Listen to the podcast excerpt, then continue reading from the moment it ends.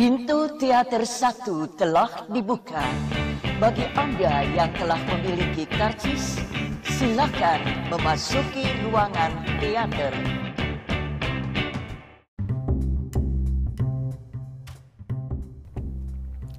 Halo semuanya, balik lagi sama gue Mustafa di podcast Habis nonton film Gue tuh tadi udah bikin podcastnya udah sampai habis ternyata tulisannya SD card full now. Oke, gue akan mencoba ngulangin lagi lah ya. Uh, Gimana kabar lo semua? Semoga dalam keadaan sehat ya. Semoga tidak ada yang patah hati. Semoga hari-hari menangkan hmm, Jangan lupa untuk main ke bioskop, nonton film Indonesia yang bagus, yang kalian dengar reviewnya atau kalian merasa trailernya menarik. Ajak teman-temannya, uh, dukung film-film yang Indonesia yang bagus, jangan dukung film Indonesia yang jelek, karena nanti semakin banyak film Indonesia jelek yang ada di bioskop. Uh,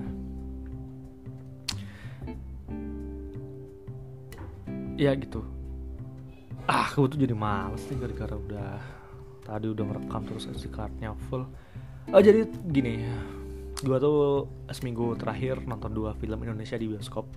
Yang pertama ada terlalu tampan sama orang kaya baru. Uh, tadinya gue pengen ngebahas dua-duanya tapi uh, gue rasa terlalu tampan uh, tidak akan banyak yang gue bahas. Jadi uh, episode ini tuh khusus orang kaya baru doang gitu. Eh menurut gue terlalu tampan film yang bagus tapi tidak memiliki kesan gue keluar bioskop udah hampa kosong gitu aja gitu. Lucu juga enggak. Menarik dan fresh ya tapi ceritanya juga banyak yang ya gitulah pokoknya bagus film bagus yang tidak berkesan gitu. Sebuah uh, cara baru dalam film gitu bentuk baru tapi nggak terlalu tidak memberikan kesan bagi gue udah udah ngulangi berapa kali ya kata kesan nih gara-gara recorder terus tulisannya SD card anyway gue akan ngebahas film tentang orang kaya baru film yang disutradari oleh Odi Caharhap atau yang biasa dipanggil Ocai yang naskahnya ditulis oleh Bang Joko Anwar diproduksi oleh PH Screen Screenplay Films yang diperankan oleh Lukman Sardi, uh, Cut Mini, Derby Romero, Ralin Shah, dan Fatih Unru.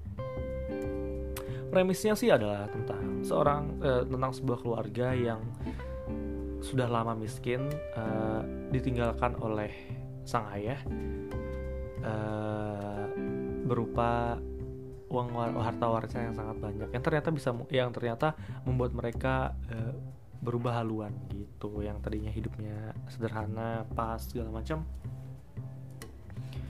ternyata menjadi kalap gitu uh, eh, gue akan menyuarakan popul, uh, opini tidak populer pada episode kali ini karena gue tidak suka dengan orang kaya baru. Not in a negative uh, perspektif ya. Maksudnya gue nggak bukannya benci. Benci. Ada ada beberapa kasta selera. Anjay kasta selera. Suka banget suka. Biasa aja tidak suka dan benci tuh ada lima kasta tuh. Uh, di tengah-tengah nggak suka sama eh, apa suka banget cinta dan benci itu ada biasa dan tidak suka. Tidak suka tuh uh, tidak membenci tapi kayak oh ya nggak suka aja gitu. Eh, gimana ya ngomongnya ya? Uh, kalau biasa aja tuh tidak tidak berkesan gitu. Kayak ya kayak gue nonton terlalu tampan tuh film bagus yang tidak berkesan. Ya udah biasa aja jadinya di tengah-tengah. Tapi ini tuh di bawah. Di bawah itu itu tidak suka. Kenapa gue nggak suka? Karena menurut gue uh, dengan core uh, tema yang menarik banget tentang harta dan keluarga ternyata karakter-karakternya plotnya itu tidak sesuai dengan apa yang gue bayangkan gitu ya. Karena karena karakter yang udah dibangun dengan sangat bijak dan segala macamnya itu ketika dapat duit tiba-tiba jangan berubah dan tidak ada penyebabnya. Itu itu itu yang membuat gue ngerasa kayak oh no. Why? gitu kayak karakter dari Biro Mero itu kan udah udah udah diajarin sama bapaknya. Gini satu keluarga itu kan udah dapat pelajaran dari sang bapak untuk tidak menjadi orang yang boros sangat bijak mengeluarkan uangnya apa segala macam. Selama selama mereka hidup tuh miskin lah. M maksudnya setelah mereka dapat uang banyak gitu itu kenapa tiba-tiba jadi langsung kalap gitu dan tidak ada penyebabnya? Itu bahkan karakter dari Romero itu sempat menjadi orang yang sangat bijak loh ketika dia itu ditawari uh, uang yang sangat besar oleh politikus untuk bisa membiayai teaternya. Tapi nggak diambil sama dia. Karena dia punya idealisme dan apa ya pride yang nggak bisa diruntuhkan dengan dengan dengan politik-politik itu. Tapi tapi ketika dia dapat duit dia langsung boros. Why why. Kayak gue tuh perlu perlu penjelasan lebih jelas gitu kenapa mereka bisa berubah gitu. Itu sih kayak tadinya gue berharap ada sesuatu trigger yang lebih reasonable apalah gitu. Kayak misalnya dia harus apa untuk apa. Ini enggak aja gitu. Dari bermula dari beli makanan dan cara mesennya. Aduh gimana Bang Joko kalau lo dengerin podcast ini uh, please uh, don't judge me as a hater. Gue cuma uh, menyuarakan apa yang gue rasakan setelah menonton gue suka loh kayak karya lu. Pengabdi setan gue cukup suka jadi Joni juga suka. Suka lah rata-rata suka. Mother's Love apalagi. Tapi ini kenapa kenapa kenapa gitu ya? Ya uh, uh, Ralin Syah uh, Ralin Syah juga. Maksudnya gini Ralin Syah sebagai kakak pertama yang udah hidup mungkin 21 atau 22 tahun ya di film itu ceritanya. Itu kan tentu udah merasakan menjadi orang yang sangat menjadi orang miskin itu dari dia lahir gitu dan uh, harusnya menurut dia menjadi miskin itu bukanlah suatu masalah besar uh, dan menjadi kaya bukanlah solusi atas permasalahan yang ada yang terjadi di hidupnya. Nah, yang mengganggu gua adalah uh, ketika ketika si Ralin Shah ini mendapatkan permasalahan di kehidupan perkuliahannya gitu ya entah dibully atau difitnah atau atau dia tidak bisa membuat market presentasinya dengan proper itu dia ngerasa kalau andai gue jadi kaya mungkin permasalahan-permasalahan di hidup gue itu hilang. Nah itu ucapan-ucapan andai jadi kaya andai kita orang kaya itu munculnya dari Ralin Shah yang menurut gue no no. Uh, harusnya kalimat itu datangnya dari Fatih Unru yang menjadi adik ter anak terakhir yang di sekolahnya itu selalu dibully gitu karena dia sepatunya uh, rusak dan dikerjain sama kerjain parah sama temennya gitu. Harusnya keluar dari dia karena dia punya punya tekanan dan mental yang masih belum jadi gitu ya. Dan dia anak-anak dan dia merasa uh, andaikan gue kaya mungkin sepatu gue nggak akan rusak. Nah itu menurut gue lebih reasonable daripada keluar dari si uh, Ralin Syah gitu dan diperkuat lagi sama si Derby Romero. Aduh. Justru Fatih Untur menjadi orang yang sangat bijak. Ya gitulah harusnya ya gimana ya? Trying too much gitu loh ya kayak berusaha banget meng, meng, mengkorelasikan kekayaan dan kehidupan yang makmur gitu. Datangnya dari Ralisha dan menurut gue nggak sih harusnya nggak datangnya dari datangnya bukan dari dia tapi datangnya dari Fatih Unro hmm, gue tuh ya sempat berpikir kalau misalnya yang ngedirect film ini tuh Ernest it's gonna be something bigger than this. It's gonna be more uh, apa ya akan lebih banyak meninggalkan kesan daripada yang sekarang ini gitu. Bukannya gue uh, meremehkan ke apa ya uh, bang Ocai tapi Ernest itu punya sensibilitas tentang keluarga dengan cara yang sangat sangat dalam gitu kayak nonton susah sinyal. Semua film yang datangnya dari dia itu kan ngomongin keluarga kan? Mili Mamet pun begitu gitu. Punya kedalaman cerita yang sangat menarik.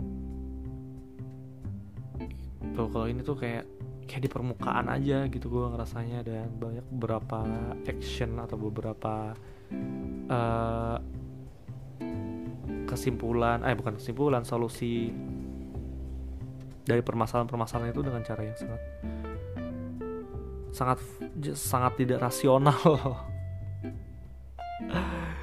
Aduh aduh aduh aduh aduh. Ralinsyah dengan kehidupan percintaannya kehidupan kuliahnya.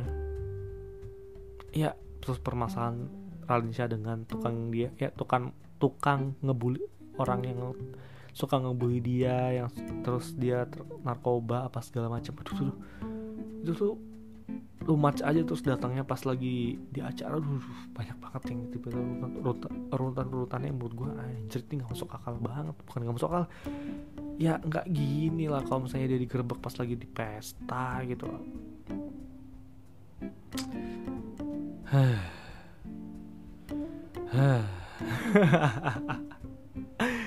uh, tapi Ralinsyah pakai kaos itu sebuah penyegaran sih. Waduh parah sih kacau bro. Kacau kacau kacau kacau kacau kacau cute banget. Rasanya tuh pengen disambangin gitu loh kayak kayak pengen datang ke rumahnya terus kenalan gitu. Ketemu Ralinsyah pakai kaos gitu gue gak yakin Ralinsyah tuh kalau di rumah pakai kaos kayak gitu sih. Nggak mungkin loh Ralinsyah pagi-pagi makan nasi uduk sarapan nggak, nggak mungkin. Pakai kaos juga nggak mungkin nih Ralinsyah gitu nggak mungkin temannya Siwon gitu. Nggak mungkin lah. Dan terus dilihat dia di orang kaya baru pakai kaos oh my god. Oh my god oh my god oh my god oh my god. Keren kan? Itu doang yang gue admire dari film ini gitu yang bisa gue ceritakan nilai plusnya dan gue uh, kalau bisa lu tanya kenapa gue harus nonton eh, misalnya lu nanya ke gue kenapa gue harus nonton OKB ya karena ada Ralinsyah pakai kaos. Udah itu doang. Sisanya sisanya nggak ngerti deh kenapa. Kenapa? Ya meskipun ini akan dapat satu juta penonton ya. Dengan cepat akan dapat satu penonton satu juta penonton. Hmm, gue sih memberikan selamat uh, karena udah dapat satu juta penonton tapi ya gue sambil minum ya. Ah ya. Buat teman-teman yang mau nonton KKB uh, uh, pasang ekspektasi serendah-rendahnya aja lah nggak usah tinggi-tinggi supaya bisa menikmati filmnya. Gue tuh pas masuk nggak pakai ekspektasi eh pakai ekspektasi yang tinggi karena bersatu juta penonton dan reviewnya juga oke oke gitu. Ternyata nggak tidak match dengan gue film itu tidak cocok untuk gue dan ya mungkin untuk beberapa orang yang udah nonton yang gak cocok ya mungkin kita satu rasa gitu. Ya semoga uh, ya kalau mau nonton nonton aja lah. Karena ada Ralin pakai kaos. Aduh aduh aduh aduh aduh aduh Ralin pakai kaos tuh harus dijadiin satu nominasi sendiri sih di FFI gitu kayak uh, best uh, innovation atau best uh, pencapaian terbaru di sinema Indonesia adalah Ralinsyah pakai kaos. Itu kayak brilliant. I don't know. Am I exposing too much? Enggak kan ya? Ya itulah uh, kesan gue untuk film orang kaya baru. Sorry menyinggung orang-orang yang tidak sepemikiran. Gue cuma mengutarakan apa yang gue rasa ya. Gue gue tidak mengkasut kalian untuk tidak nonton. Gue ngajak kalian untuk nonton aja biar tahu apa yang gue tonton. Dan kenapa eh, gue rasaan gini kita bisa ngobrol-ngobrol uh, via Twitter atau Instagram Mustafa RAWK dan email gue juga bisa ke kontak mustafa@gmail.com kalau ada yang mau diutarakan atau merasa uh, podcast gue tidak sepemikiran dengan kalian terus kita pengen pengen diskusi oke okay, akan gue balas. Tenang. Pasti akan gue balas karena gue cukup luang waktunya di Instagram dan email gitu. Sementara ini cukup luang. Uh, terus apa lagi ya? Hmm, itu sih orang kaya baru. Banyak-banyak keresahan-keresahan gitu kayak ya gue tadi udah ngomongin karakter dan uh, artisnya kurang oke okay sih menurut gue artisnya kurang oke. Okay. pengambilan sinematografinya cukup lah standar tapi ada juga uh, audionya ada ya tapi artistiknya artistiknya kurang oke okay aja. Apalagi ya? Uh, itu aja kali ya yang bisa gue utarakan di podcast kali ini. Sampai jumpa di episode selanjutnya. Dadah